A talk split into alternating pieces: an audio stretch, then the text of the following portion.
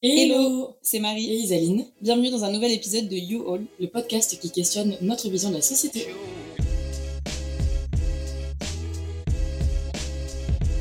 Disclaimer, pour information, cet épisode contient des éléments de ma vie personnelle. Si en écouter ne vous met pas à l'aise, je vous encourage donc à ne pas écouter cet épisode. Et je pense notamment aux personnes que j'accompagne en thérapie qui pourraient tomber sur ce podcast. Merci. Hello tout le monde, on est trop contente de vous retrouver aujourd'hui pour un nouveau sujet de You All Podcast. Et aujourd'hui, le sujet, c'est moi qui ai la chance de le choisir.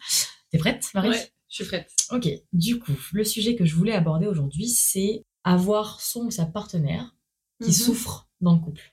Ah, ok. Accueillir, comment accueillir la souffrance euh, d'un ou enfin, de ton ou ta partenaire. Euh, voilà. Gérer, on va dire, accueillir, enfin tout ce qui tourne autour de j'ai mon ma partenaire qui souffre dans le couple. Qu'est-ce que ça t'inspire? Ah, je crois que c'est un sujet qui est dur pour moi parce que de manière générale, que ce soit dans le couple ou dans euh, les relations euh, familiales, amicales, etc., j'ai beaucoup de mal avec euh, le fait d'accueillir la souffrance des gens. C'est-à-dire? Je sais pas comment expliquer. En gros, j'ai du mal à ce que les gens aillent mal. T'as du mal à ce que les gens aillent mal ou à accueillir le mal-être des gens Ouais, C'est- accueillir. complètement différent pour moi. Ouais, bah du coup à accueillir le mal-être des gens. Euh, parce qu'en fait, je sais jamais quoi dire, je sais jamais quoi faire, je sais pas quelle position euh, avoir. Et surtout, c'est quelque chose qui me met dans un inconfort extrême parce que euh, si cette souffrance, elle dure très longtemps, enfin, ou longtemps en tout cas, longtemps, très longtemps, enfin, voilà, si elle dure dans le temps, c'est quelque chose avec lequel j'ai beaucoup de mal à dealer, de d'être très présente pour quelqu'un de manière très constante sur une très longue durée, tu vois. Mm.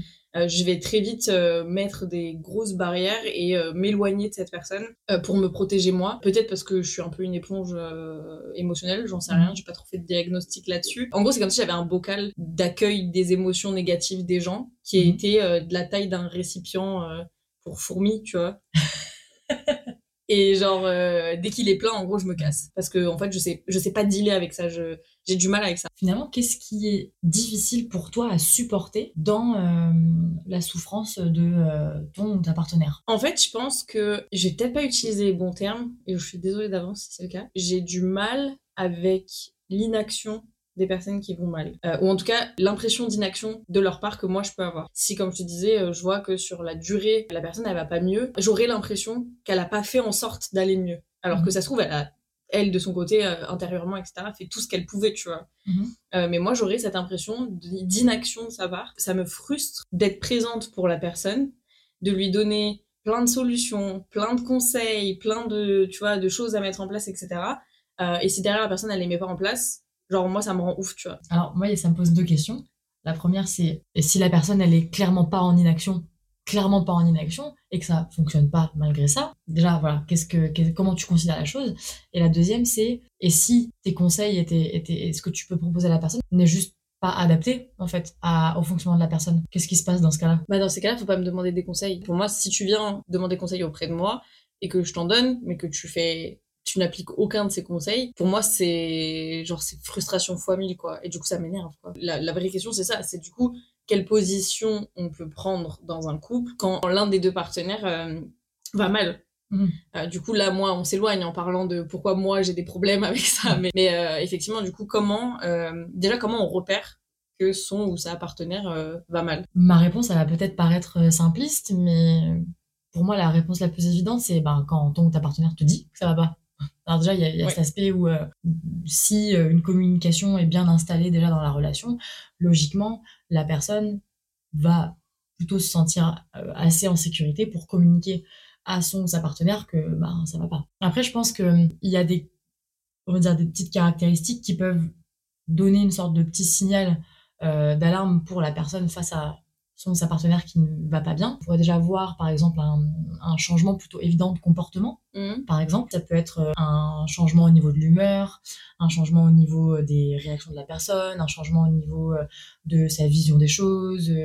euh, par exemple, une personne qui va d'un seul coup avoir une vision plus, pessimiste. Euh, on peut voir un manque d'intérêt, par exemple, euh, pour les choses auxquelles la personne s'intéresse de mm. base, une baisse d'énergie. En fait, des choses qui changent, du changement. Ce sont les éléments qui me paraissent assez évidents. Après, euh, la souffrance n'est pas toujours visible de la part de la personne qu'on a en face de soi. On, est d'accord que là, au cours de cet épisode, on va principalement parler de souffrance psychologique.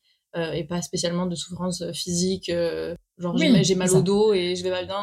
Non, non, non, là on va plutôt parler d'une souffrance psychique. Mm. Toi, Comment t'es en fait quand tu vas pas bien Oula Tu peux peut-être répondre à cette question à ma place. Comment je suis quand je vais pas bien Bah moi. Est-ce que déjà il y a des moments où vraiment je vais mal? Mais ça tu de me le dire. en vrai, moi je pense que On va apprendre des choses aujourd'hui. Je pense que je suis plutôt linéaire dans mon comment dire mon état psychique, tu vois.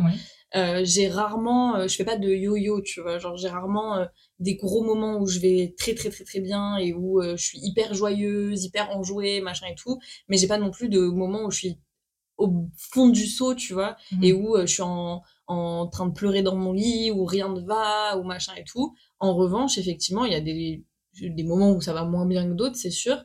Et je pense que tu diras si je dis n'importe quoi, mais je pense que je me renferme, quoi. Mhm. moi, je suis genre une petite huître au-delà du fait que euh, effectivement tu as un tempérament euh, euh, plutôt linéaire, dans la vie, il y a nécessairement des moments où il y a des choses qui nous perturbent. Ah bah oui. qui provoquent du stress, qui provoquent de la colère, qui provoquent de la tristesse, des événements de vie, on va dire, spécifiques. Tu vois, par exemple, c'est rien, un souci au travail, une problématique familiale, une rupture. et ça déclenche en fait un état, ouais, bien sûr. un état de souffrance. Et est-ce que ça, dans ce genre de, situation, tu peux aussi avoir tendance à, te renfermer ou est-ce qu'à certains moments, es quand même, on va dire, dans la le, communication, dans le vécu de ce que tu vis, quoi? De manière générale, il faut sachez que, j'espère que t'as la rêve. non. T'as pas la rêve? Il faut sachez que, je crois que c'est Amélie là dans le truc des anges. Ah oui. Il faut sachez que, euh, il faut sachez que du coup, euh, tout ce qui est partie intégrante des émotions négatives, ou en tout cas dites comme négatives, je me renferme. Ouais. Quand c'est positif, je suis beaucoup plus expressive. Une protection, en fait. Ouais, c'est plus une protection. Euh, après, en gros, mon mécanisme à moi, c'est, en tout cas, je pense, c'est que je me renferme pendant quelques heures, quelques jours, mhm. et je processe en fait ça. Euh, avant, euh, quand j'étais jeune, on dirait une vieille fort, dame. Fort longtemps. on dirait une vieille dame. Non, mais quand j'étais ado, tu vois, par exemple, euh, j'avais pas cette période de en fait je me renfermais pas mais j'explosais direct. Genre je, je, vomissais mes émotions tu vois. Genre vraiment euh, mhm. j'étais énervée je m'énervais. Genre euh, ça je trouve que ça a beaucoup changé parce que maintenant j'ai vraiment ce moment où en fait je me renferme vraiment comme une huître et où je processe en fait mon émotion et où je, me pose enfin je me pose. Où j'essaye de comprendre genre ce que je ressens pourquoi comment etc avant de vomir mes émotions sur quelqu'un tu vois. Et du coup je les vomis plus je les traite Vomito Je les vomis pas. Non, je les vomis plus. Non, non, je les vomis plus, mais du coup, voilà, j'ai vraiment ce moment de process, mais où j'ai besoin d'être enfermée, en fait. Hmm. Parce que, en fait, je, pendant ces quelques heures, jours où je suis renfermée, je suis incapable de dire ce qui va pas. Genre, vraiment, je suis incapable de le dire. Hmm. Et du coup, j'ai besoin de ce temps-là pour ensuite pouvoir mettre des mots dessus et pouvoir communiquer à l'autre, justement, bah, euh, ce qui m'a énervé, euh, ce qui m'a rendu triste, euh, etc. Je pense aussi que j'étais j'ai tellement besoin de contrôler tout dans ma vie que du coup ça me permet aussi pendant ce temps-là de trouver déjà des solutions à la problématique qui a engendré mon humeur, tu vois. Mmh. Toi, t'es, très orienté solution en fait dans ton mode de fonctionnement. Ouais, j'ai besoin. Mais est-ce que t'as conscience que ça peut ne pas être le cas de tout le monde? Et Ouais, mais j'ai du mal à comprendre. Genre, je le sais, mais pour moi c'est insensé, genre. Mmh. Genre, c'était un problème, euh, viens, on trouve une solution, tu vois. Pour moi, ça, c'est genre la logique du truc, tu vois. Genre, t'as un problème, bah, viens, on trouve une solution, et si celle-là, elle marche pas, on t'en trouvera une autre, et encore une autre, et, tu vois. Mais mmh. viens, on fait un truc, quoi. On, on, fait en sorte que le problème, on, on l'élimine, quoi. Et si, par exemple, une solution prend nécessairement du temps avant d'être efficace, par exemple? Ouais. Est-ce que c'est difficile pour toi de l'accepter? Bah, en général, j'ai prévu qu'elle allait prendre du temps parce que j'ai analysé tu vois ma solution genre euh, je sais que si euh, par exemple je sais pas je dis n'importe quoi euh, je me sens pas bien dans mon appartement tu vois mm. et que ça me rend triste ça me met de, du stress etc je sais qu'il va falloir que je déménage ok? Euh, à Paris, déménager, tu le fais pas en une seconde parce que bah, il y a du monde sur le marché de l'immobilier, ça prend du temps, faut visiter, tu vas pas tomber sur les bons. Donc je sais en fait que si c'est ça qui me rend triste, j'ai déjà analysé le fait que je vais devoir déménager. Euh, donc j'ai ma solution, mais je sais aussi qu'elle va prendre du temps. Mais en fait, du coup, ça me dérange pas parce que je sais qu'il y a une fin à mon problème et je sais quand elle sera. Mm. Genre, tu vois, quand j'aurai trouvé un appartement, nanana. Et du coup, je me donne les moyens que ça soit le plus rapide possible pour raccourcir le temps qu'elle va durer cette solution, tu vois. Donc finalement, en fait, toi, tu as un fonctionnement très euh, rationalisant. Ouais. Où en fait, le fait de rationaliser, ça t'aide vraiment à traverser un moment difficile. Ouais, toujours. C'est intéressant parce que la rationalisation, c'est un outil euh, qui est hyper efficace en réalité.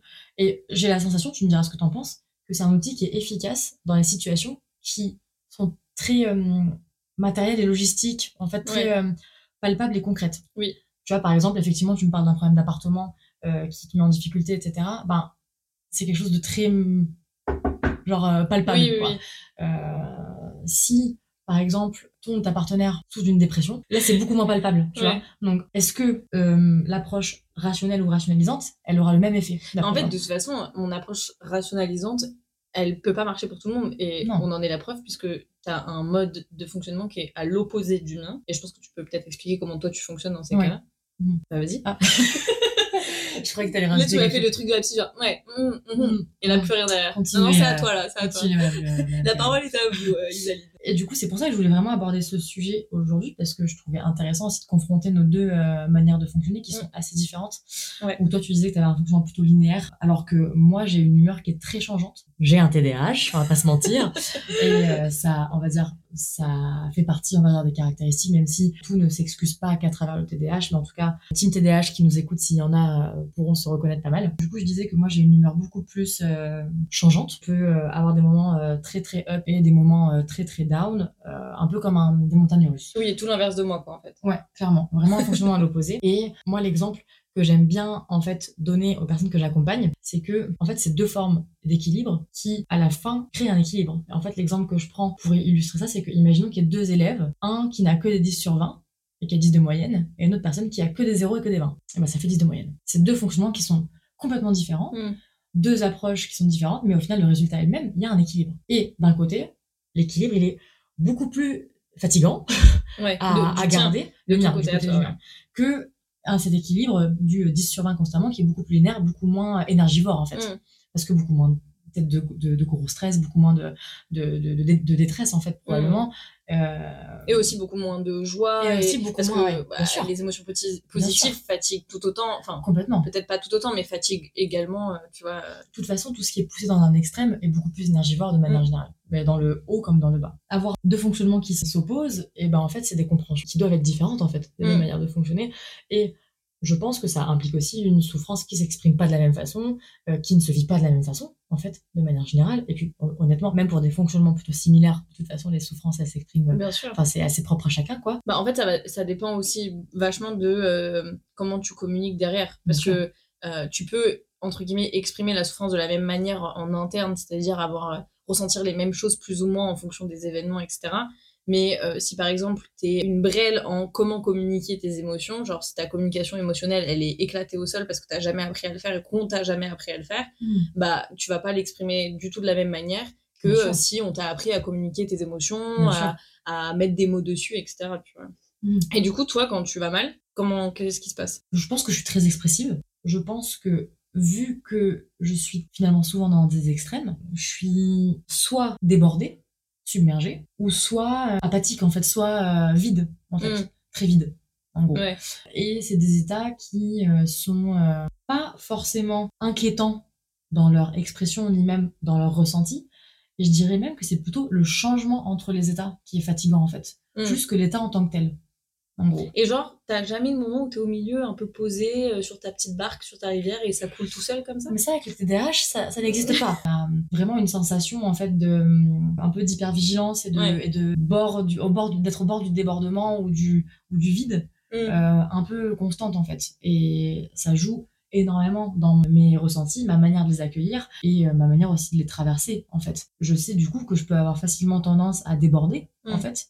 Et je sais que ce débordement, il peut nécessairement impacter les personnes qui, Qui sont autour de qui toi. sont autour de moi. Alors que j'ai complètement confiance en ma capacité à traverser en fait ces états. C'est un peu comme, euh, comme une tornade, c'est-à-dire que je passe, mais je peux ne pas me rendre compte des dégâts que je peux faire autour de moi en débordant ou en étant vide en fait. Mm. Et ça c'est quelque chose que dont j'ai conscience depuis finalement pas si longtemps que ça. On parlait tout à l'heure euh, du fait de rationaliser les problèmes, etc.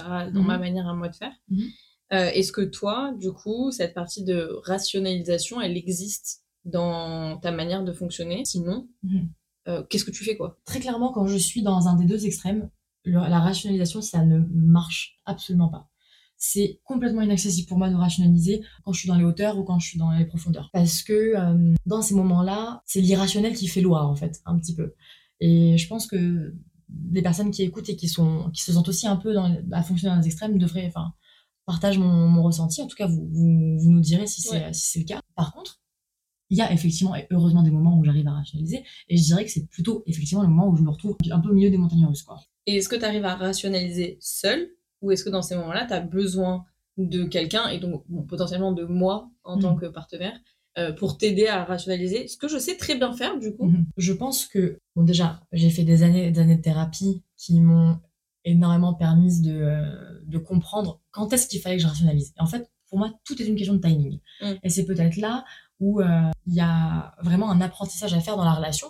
Et si c'est le cas, en fait, si euh, euh, vous qui nous écoutez, pareil, dans une relation où les fonctionnements peuvent être un peu différents euh, comme, comme là, c'est important, en fait, de comprendre dans quel état est l'autre, à quel, dans quelle phase un peu de son humeur il ou elle se situe, et du coup, dans quel timing euh, y aller. Parce que le timing et la phase ou l'état dans, lequel la personne est va déterminer en fait le meilleur moyen que vous aurez de vous positionner pour être le mieux présente possible pour la personne. Mm. Si, par exemple, j'ai une personne en face de moi qui veut vraiment euh, m'aider à rationaliser dans un des moments où je suis dans les extrêmes, à part, je pense, me mettre en échec et euh, me donner l'impression juste que je suis nulle et que j'y arrive pas, ça fera pas grand-chose. Et ça, c'est quelque chose qui est beaucoup arrivé au début de notre relation. Parce que moi, du coup, j'ai, je veux tout rationaliser. Maintenant, j'essaye de me calmer, euh, de calmer ma joie là-dessus. Mais, genre, j'ai tendance à vouloir que tu rationalises tout comme moi parce que, bah, pour moi, en fait, j'ai des solutions pour tous tes problèmes à chaque fois. non, mais c'est vrai. De, manière très rationnelle, j'ai des solutions pour tous tes problèmes à chaque fois. Et c'est vrai qu'au début, c'est des choses où j'avais tendance à toujours te donner des solutions et à te dire, mais t'as ça, t'as ça, t'as ça, t'as ça, t'as ça, pourquoi euh, tu vas toujours mal? En, gros, tu vois, je fais un gros, euh, un gros raccourci, tu vois, mais en gros, c'était ça. Et c'est vrai que euh, j'ai j'ai mis du temps un petit peu à comprendre que toi, ça pouvait te mettre en échec, justement, et du coup, empirer la situation, parce que, bah, en fait, t'allais te sentir en échec, et du coup, nul, dans une situation où tu te sentais déjà pas au top de ta forme, tu vois. Mm. Et ça, c'est quelque chose que j'ai mis du temps à comprendre. Et mais il y a même une fois, je sais pas si tu te rappelles, on s'était appelé, on en avait discuté. Ouais. Et je t'avais dit, euh, bah, tu sais quoi, euh, la prochaine fois euh, que tu te plains d'un truc ou qu'il y a un truc qui va pas et tout, bah, je te mute le téléphone, je te donne toutes mes solutions parce que je peux pas m'empêcher de te donner mes solutions. Comme ça, tu les entends pas et moi, je te les ai données, tu vois. Ouais. Parce que c'est plus fort que moi, en fait, vraiment de vouloir rationaliser. Et tu Ouais. te rappelles, je t'avais dit ça, je t'avais dit, ouais, je, je, je muterai, comme ça, je te donne mes solutions, mais tu les entends pas. Et genre, comme ça, on est toutes les deux contentes. Ouais. Toi, t'as pas euh, entendu mes solutions et moi, je te les ai quand même données, tu vois. effectivement, quand dans ton fonctionnement à toi, la rationalisation, c'est quelque chose qui fonctionne parce que tu es beaucoup plus linéaire en fait dans ton humeur, bah, c'est difficile en fait, et je le conçois, d'accepter et de comprendre en fait que ça puisse être différent pour quelqu'un d'autre et surtout quelqu'un de proche en face de toi et quelqu'un qu'on a envie d'aider en fait. Je pense que c'est ça qui me frustre en réalité, tu vois, c'est de vouloir. euh, en fait, j'ai envie d'aider la personne et de pas euh, à- de pas pouvoir le faire parce que la manière dont je le fais, c'est pas la bonne. Bah, tu, tu viens de me créer une porte d'entrée vers une question que je voulais poser, c'est super intéressant. c'est vraiment intéressant que tu parles de ça parce que dans une relation, quand ton ta partenaire euh, va pas bien, traverse une période difficile, traverse une situation euh, com- compliquée, etc. En fait, on est souvent euh, mis face à un sentiment d'impuissance. Mm. En fait, de euh, ben, euh, on peut pas toujours aider la personne, on peut pas ou très difficilement aider quelqu'un qui n'a pas envie d'être aidé tout court ou qui n'a pas envie d'être aidé par l'autre, par, par soi, par soi-même. Et donc, ben, paf, tu te prends une grosse impuissance, un gros sentiment d'impuissance dans la figure. Ça génère de manière, euh, on va dire, quasi automatique de la frustration. Et ensuite, par escalade, ça peut aussi, euh, dire, créer une propre problématique juste à ce niveau-là. Comment tu peux gérer, toi, ton sentiment d'impuissance dans ce moment-là? Est-ce que tu as un sentiment d'impuissance, en fait, parfois? I don't like it. en fait, je sais pas si c'est vraiment un sentiment d'impuissance que je ressens. Je dirais plus que c'est vraiment mon côté contrôle fric, genre dans ces moments-là qui est en PLS, tu vois. Donc tu peux pas contrôler. Genre, en je peux, je peux pas, c'est ça, je peux pas contrôler. En fait, je, peux pas contrôler euh, que tu ailles mieux ou que tu vois. Euh, ça, ça me vénère. Parce que, petit disclaimer, je suis psychologue, mais je suis humaine, donc ça m'arrive aussi d'aller mal. hein, parce que, Oui. Au, cas où, pour pas que ça Bah, surprenne, encore heureux, t'imagines, c'était tout le temps euh, hyper enjoué et tout. euh. et ça m'arrive d'avoir des problèmes et de traverser des situations difficiles. Et heureusement, Non, mais moi, j'ai une vraie question. Est-ce qu'il y a vraiment des gens qui pensent que les psys ils vont toujours bien? Honnêtement, j'ai une anecdote trop drôle, je peux la raconter, même si c'est un peu hors sujet. Ouais, vas-y. Je mettrai un petit jiggle. L'anecdote. L'anecdote d'Isaline.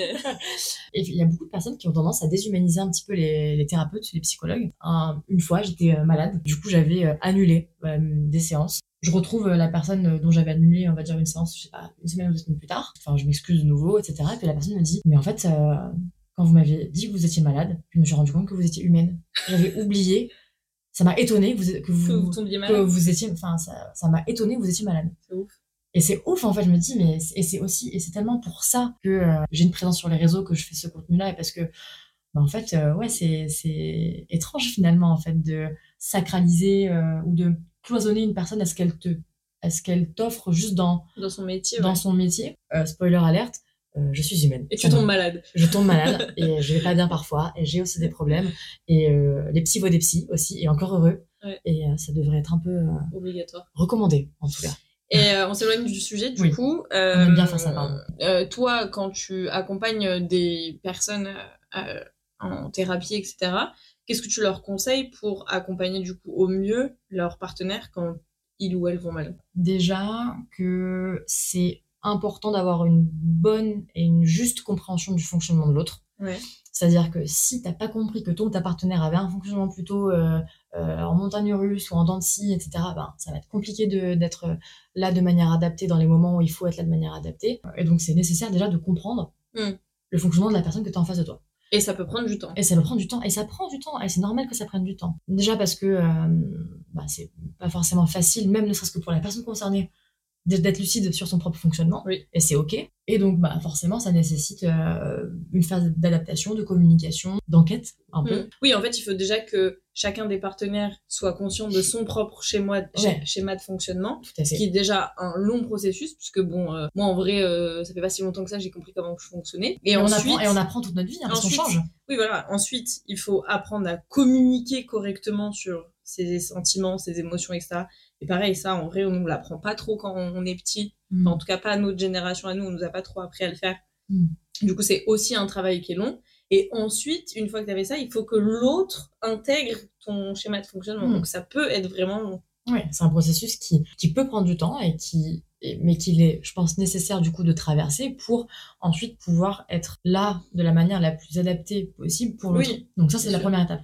Ensuite, je dirais que il y a peut-être des choses à observer aussi dans ses propres réactions face à, à la souffrance de l'autre. C'est-à-dire que effectivement, si euh, la souffrance de l'autre nous met nous-mêmes par exemple en grande difficulté ou nous euh, crée j'en sais rien de la colère ou nous crée quelque chose de vraiment spécifique et Et récurrent. et, et euh, récurrent et ce qu'on pourrait considérer du coup par exemple d'inadapté en fait à la situation, ça nous renvoie à quelque chose qui déclenche un truc qu'il va falloir observer, sur lequel il va falloir cheminer, qu'il va falloir comprendre pour ensuite réajuster si nécessaire et pouvoir euh, avoir au final un positionnement euh, plus juste et plus euh, adapté à la situation. Ensuite, je dirais simplement que il il faut avant tout demander à l'autre de quoi il ou elle a besoin. Il y a des personnes qui sont très orientées solutions, mais est-ce que l'autre a besoin de solutions? Parce que l'autre a envie de recevoir des propositions de solutions. C'est pas toujours le cas. Si la personne, elle a juste envie d'une écoute, d'une oreille, et que le son ou sa partenaire n'est que par exemple dans la proposition de conseil, ils vont pas se rejoindre. Ce sera complètement inefficace comme interaction. Ça générera de la frustration pour l'un, de la souffrance supplémentaire pour l'autre, et donc du coup de la souffrance pour euh, la Les relation et pour les deux. Donc il faut s'enquérir de, des besoins de l'autre et nécessairement que l'autre parvienne à expliquer ce dont Oui. elle ou elle a besoin, ce qui est pas toujours facile non plus. Quand on souffre, c'est important de déterminer ce dont on a Besoin, on aurait besoin, ce qu'on attend en fait de l'autre, Mm. et ce dont on n'a pas envie évidemment. Toi par exemple, quand tu traverses une, une situation difficile où ça, où ça va moins bien, etc., qu'est-ce que tu attendrais comme positionnement de la part de ton ta partenaire? Bah, moi, comme je disais au début, je me renferme beaucoup. Donc, j'ai besoin d'espace. Mm. Genre, fois mille. Genre, j'ai besoin qu'on me laisse tranquille. Et ça, c'est aussi euh, une chose sur laquelle bah, on a eu des ajustements à faire au démarrage parce que toi, tu as euh, euh, même dans ta manière de faire quand tu vas mal, tu parles tout de suite, tu communiques tout de suite. Je suis psy, quoi. Voilà, t'es psy, quoi. Et moi, j'ai besoin d'un temps où j'ai de l'espace. Mhm. Et au démarrage, ça aussi, ça, ça a demandé des ajustements parce que tu avais besoin que je te parle tout de suite de ce qui allait mal. Ouais. Mais moi, j'étais incapable de le faire. Et en fait, c'est surtout que si je le fais à l'instant T, je vomis mes émotions, Mhm. comme je disais au démarrage. Donc, je le fais pas de la bonne façon. Euh, donc moi, j'ai besoin d'espace et j'ai besoin qu'on me laisse processer justement. Et ensuite, je serai capable de dire ce dont j'ai vraiment besoin. Oui. Du coup, j'ai vraiment genre deux étapes. Genre une étape de Mhm. laisse-moi le temps de comprendre déjà ce qui se passe et d'analyser la situation. Et ensuite, Mhm. je pourrais te dire ce dont j'ai vraiment besoin. Si Mhm. j'ai pas déjà trouvé la solution toute seule. Ok, du coup, étape 1, étape 2, étape 3, tu nous les as données. Après, Ouais. est-ce qu'il y a d'autres choses que tu peux mettre en place pour être là pour la personne avec qui tu partages ta vie euh, parce qu'elle va mal de manière générale, dans quel que soit le positionnement que, que tu adoptes pour ton partenaire qui souffre, des choses hyper importantes, ça reste de jamais minimiser que l'autre ressent, ni même d'invalider ce que l'autre ressent, même si ça te paraît pas rationnel, même si ça te paraît pas adapté. C'est ce qu'est en train de vivre la personne en face. Donc, à partir du moment où la personne ressent ce qu'elle ressent, c'est valide. Minimiser, invalider euh, ou même relativiser. Je remets beaucoup en question le fait de relativiser parce qu'en fait, relativiser, c'est juste un mot enjolivé pour dire minimiser ou invalider. Hmm. C'est-à-dire que euh, j'ai beaucoup de personnes que j'accompagne qui vont euh, être dans euh, ce truc de il y a pire, c'est pas si grave, il y a pire dans la vie, etc. Probablement, peut-être, mais ça n'enlève pas que la personne souffre. Donc euh, sa souffrance, elle existe et elle est pas moins là parce qu'il y a pire en réalité. Pourquoi, pourquoi tu rigoles? Je rigole parce que je, je passe ma vie à relativiser quand j'ai des problèmes. Genre à minimiser moi-même mes propres émotions pour dire mais non, ça va, et là, pour trouver une solution derrière. Donc je passe ma vie à... Je le fais pas trop pour les autres, je pense Mhm. pas. Mais en tout cas, pour moi, je passe ma vie à relativiser en me disant non, mais. Mais je pense que quand, on, quand euh, une, t'as, t'as un tempérament où te renfermer est déjà, on va dire, ton premier mécanisme, nécessairement pour réussir à se renfermer correctement, c'est tellement logique d'adopter des mécanismes de minimisation, d'invalidation ou de, de relativisation. Ouais, dit. Euh, parce qu'en fait, ça, c'est, c'est aidant pour te renfermer, Mm. pour contenir.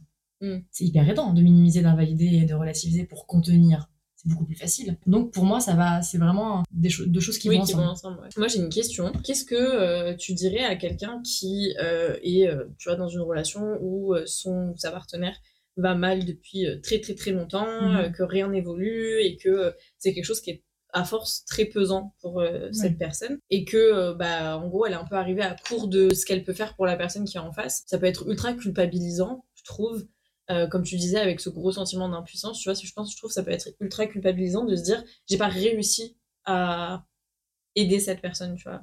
Alors que je l'aime Ouais, mais c'est- pas nécessaire- nécessairement le rôle de ton ou ta partenaire de, de t'aider.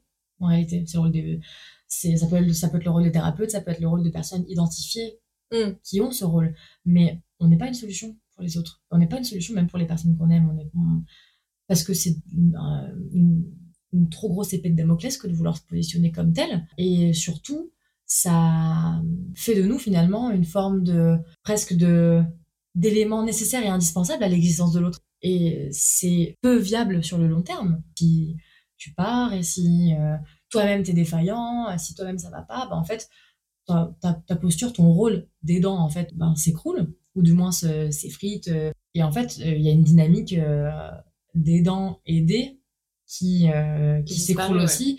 Et, et en fait, euh, c'est vraiment préjudiciable pour la relation et en plus l'intégrité en fait euh, psychique de, de chacun une des deux partenaires. J'ai la sensation en tout cas que dans une relation, on n'a pas pour vocation d'être une solution, d'être l'aidant de l'autre. Ce sont des postures qui sont euh, professionnalisées en fait. C'est bien qu'elles le soient. D'ailleurs, la question des, des différents rôles hein, qu'on adopte dans toutes les relations qu'on peut avoir, euh, au-delà même des relations amoureuses, elle est hyper importante parce qu'il y a une énorme confusion des rôles en fait euh, dans les Mm. relations et c'est ça en fait qui mène aussi parfois à, de, à des situations vraiment euh, complexes comme euh, celle de euh, la culpabilité et celle de euh, l'impuissance extrême, etc., etc. Et en fait, c'est parce qu'on se sent avoir un rôle qu'on n'arrive pas, qu'on a la sensation de pas arriver à tenir, Mm. mais qu'en fait, on ne peut pas tenir.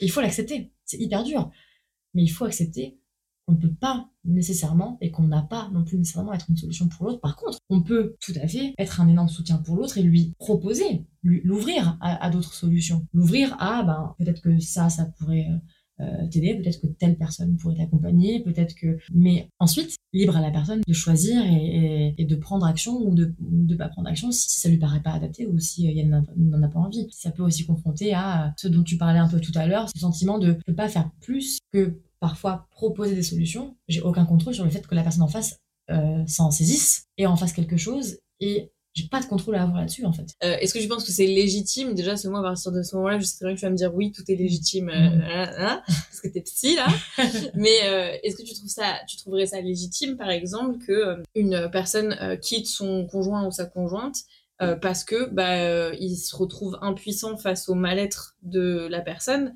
et que c'est quelque chose qui le met en profond en profonde impuissance, en profonde, en profond désarroi, en profond, tu vois, vraiment des choses euh, bah, pas cool à ressentir non plus pour cette personne et que sur la durée, bah, ce soit euh, quelque chose où bah, la personne préfère partir en fait. Mhm. En soi, ma réponse, elle va, ça va être oui, c'est légitime, mais ta question est super intéressante parce que c'est un peu plus complexe que ça en réalité. Mais je dirais que évidemment, toute prise de décision de ce genre est légitime à partir du moment où l'intention, elle est vraiment tournée vers ben, notre propre bien-être et pas vers euh, la volonté de faire souffrir l'autre, la, la mm. volonté de porter atteinte à l'intégrité euh, physique ou psychique de l'autre. Ça, ça me paraît un, peu évident, mais c'est quand même bien de le répéter. C'est une, vraie question en fait, c'est qu'est-ce qui se passe si mon ma partenaire souffre depuis énormément de temps, que très peu de choses changent, qu'est-ce qu'on peut faire en fait? Mm.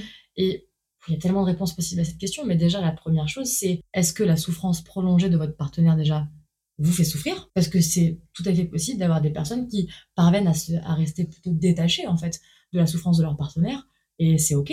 Ça veut pas dire qu'ils ne considèrent pas leur, leur souffrance euh, etc c'est un état qu'on peut réussir à, à, atteindre ou qu'on peut avoir sur lequel on peut cheminer etc mais à partir du moment où soi-même on souffre de par exemple la souffrance prolongée de notre partenaire c'est tout à fait légitime et compréhensible. Donc on imagine prendre à un moment donné des, des, des, décisions qui puissent à un moment donné faire changer, euh, faire changer des choses dans le sens de notre mieux-être à, à, nous-mêmes.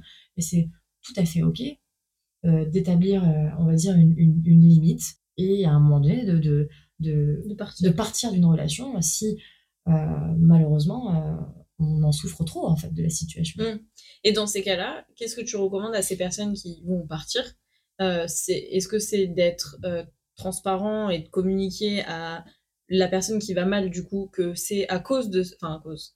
Je, euh, je mets des guillemets euh, sur le à cause, tu vois, à cause de sa souffrance qui s'en vont Ou est-ce que euh, dans ces cas-là, c'est quelque chose qui peut encore plus, genre, mm. venir trigger à la souffrance de l'autre Enfin, tu vois, comment tu te positionnes dans ces cas-là? Est-ce que juste t'es honnête et transparent parce que tu peux très bien continuer à être amoureuse ou amoureux de cette personne avoir envie de faire ta vie avec, mais juste arriver à un point où ta limite, effectivement, elle a été dépassée à cause de cette souffrance et tu t'en vas. Euh, et dans ces cas, qu'est-ce que tu lui dis euh, Est-ce que tu lui dis c'est parce que tu vas mal que je me casse, quoi? Je pense que c'est utopique de penser qu'on puisse toujours amener les choses de sens à éviter à l'autre de souffrir. Et malheureusement, on ne peut pas toujours protéger l'autre en fait de ce qu'on ressent et de nos choix, de nos prises de décision. Et effectivement, même si notre décision et la manière dont on l'amène n'a pas pour intention de faire souffrir l'autre, encore une fois, on n'a pas le contrôle sur le fait que l'autre mm. souffre ou pas. Et malheureusement, on ne peut pas s'empêcher de prendre des décisions parce qu'on suppose que quoi qu'il arrive, ça fera souffrir l'autre. Dans ce cas-là, ça voudrait dire qu'on reste éternellement dans une situation qui ne nous convient pas, au détriment de notre propre euh, euh, santé mentale, etc. Donc, je pense qu'il n'y a pas une euh, manière magique d'amener la chose quand ça arrive. Par contre, je dirais simplement que c'est intéressant de questionner la place de, de chacun, c'est-à-dire que ça n'est pas qu'à cause de la souffrance de l'autre. C'est aussi finalement euh, lié à notre euh, incapacité à l'instant T à supporter la situation. Ça, je trouve que ça, ça, nuance quand même un petit mm. peu en fait euh, la notion de responsabilité et la notion en fait de, de, cause en fait. Oui, ça, ça, pose la responsabilité un peu plus sur les deux personnes quoi. L'idée n'est pas de laisser penser à l'autre que c'est juste complètement de sa faute et que euh, c'est pas bien de souffrir, même s'il y a peu de chances que l'autre ne culpabilise pas malgré tout, mm. parce que, ben, encore une fois, on peut pas contrôler euh, la manière dont l'autre va accueillir la chose et en même temps, on peut pas rester dans une situation qui nous convient pas et qui nous fait souffrir. Donc en fait, il n'y a, a pas de, je pense, de bonne manière de traverser ce genre de situation. C'est compliqué. Je dirais simplement que ce sera important d'exprimer son intention. C'est-à-dire que ça va être important que je lui exprime l'intention avec laquelle je prends ma décision. Et si bah effectivement, je lui dis que mon intention, c'est pas du tout de le ou la rabaisser, de faire souffrir, de lui faire culpabiliser, etc. Mais que moi, en fait, mon intention, c'est simplement de pouvoir me sentir mieux et de pouvoir prendre soin, en fait, de mon intégrité psychique qui est remise en question et qui est vraiment abîmée, en fait, par euh, cette situation. Ça change quand même, je trouve, la manière mm. dont, l'autre peut accueillir euh, la chose. Et puis, ça permet aussi au moins que l'intention soit clairement exprimée. Et, c'est une part de, du chemin qui, est faite. Tu, tu vois ce que je veux dire? Du coup, il fallait que je te dise que... Euh, ok, trop bien. Euh, du coup, en gros, pour résumer un peu, parce qu'on est un peu parti dans tous les sens encore, euh, je pense que ça va être vraiment le, mood de tous les épisodes. On va lancer un sujet, mais en fait. Sorry, notre sorry. Donc, en gros, pour résumer, quand on a notre partenaire qui souffre, on comprend d'abord son propre schéma de fonctionnement. On écoute son schéma de fonctionnement, on écoute ses besoins, ses limites, ses envies à l'instant T. On essaye de lui apporter ce qu'on peut lui apporter comme on peut le faire avec les moyens qu'on a en fonction de ses besoins et euh, on arrête d'essayer de croire qu'on va sauver la terre entière euh, parce que c'est pas notre rôle. Mhm. et puis euh, si on n'y arrive pas et que vraiment ça nous fait souffrir nous et eh ben on se casse. Mais gentiment. C'est une, une, manière plutôt concise de, de, résumer, l'épisode. Mais, mais effectivement, je pense que c'est, on va dire, schématiquement, un travail de compréhension, d'écoute, de respect des besoins et aussi de, euh, de l'autre et de ses propres besoins à soi. Et j'ai une question à laquelle je veux que tu répondes par oui ou par non pour éviter que l'épisode dure 15 minutes de plus. Euh, est-ce que tu penses que certains schémas de fonctionnement dans la souffrance ou en tout cas dans les émotions euh, ressenties par les deux partenaires, tu peux avoir des, des schémas qui sont complètement incompatibles et qui donc très vite tu peux repérer que ça sera pas compatible avec la personne en face et ça risque d'être très compliqué sur du long terme. C'est impossible de répondre par oui ou par non. Euh, alors une phrase, on, dirait, une politicienne. Une petite phrase alors. Euh, je suis jamais inconditionnelle dans mes réponses. Je dirais que il y a des modes de fonctionnement qui peuvent être très compliqués à coexister. En observant euh, le pourquoi du comment on fonctionne comme ça, on peut déterminer quelle marge de manœuvre on a pour essayer de faire un pas vers l'autre. Donc, à méditer. Trop bien. Euh, et allez voir des psys. Faites pas comme moi. si vous en avez envie, bien sûr. Euh, ça peut aider, en vrai. Du coup, pour comprendre ce positionnement, se positionner correctement, etc. et, être accompagné dans cette démarche d'aider, en tout cas de d'accompagner son partenaire ou sa partenaire. Oui, et, hyper important, en fait, quand vous êtes dans une relation où vous êtes face à euh, votre partenaire qui souffre, vous-même, vous pouvez faire la démarche d'aller voir un ou une psy, parce que la posture de je suis face à la souffrance de quelqu'un que j'aime, c'est pas une posture facile. Et, oui, euh, les, psychologues, les psychologues sont en fait aussi là pour vous éduquer. Et être accompagné euh, par quelqu'un de professionnel mhm. pour justement prendre la bonne posture, ça peut être quelque chose de décisif dans euh, le, mieux-être de la personne euh, qui partage notre vie. Et, euh, et la survie ou l'entretien ou le prendre soin de la relation. Donc franchement, carrément, n'oubliez pas que votre posture de, de proche, d'aidant, elle est aussi tout à fait accompagnable et c'est même vachement recommandé. et ça peut être vraiment bénéfique et constructif quoi. Voilà. bah voilà, n'hésitez pas à nous dire ce que vous avez pensé de ce petit épisode, enfin petit, à chaque fois ils font une heure les épisodes de cet épisode euh, en bah, sur les réseaux sociaux. On vous met en tout cas tous les réseaux sociaux liés au podcast euh, en description. On vous met aussi bah, nos réseaux euh, sociaux perso, comme ça vous pouvez nous écrire et nous poser toutes vos questions et nous donner un petit peu vos retours. Et puis on se retrouve la semaine prochaine du coup pour un nouvel épisode et cette fois-ci ce sera moi qui lancera le sujet. Ouais, trop hâte. Bye bye. Ciao.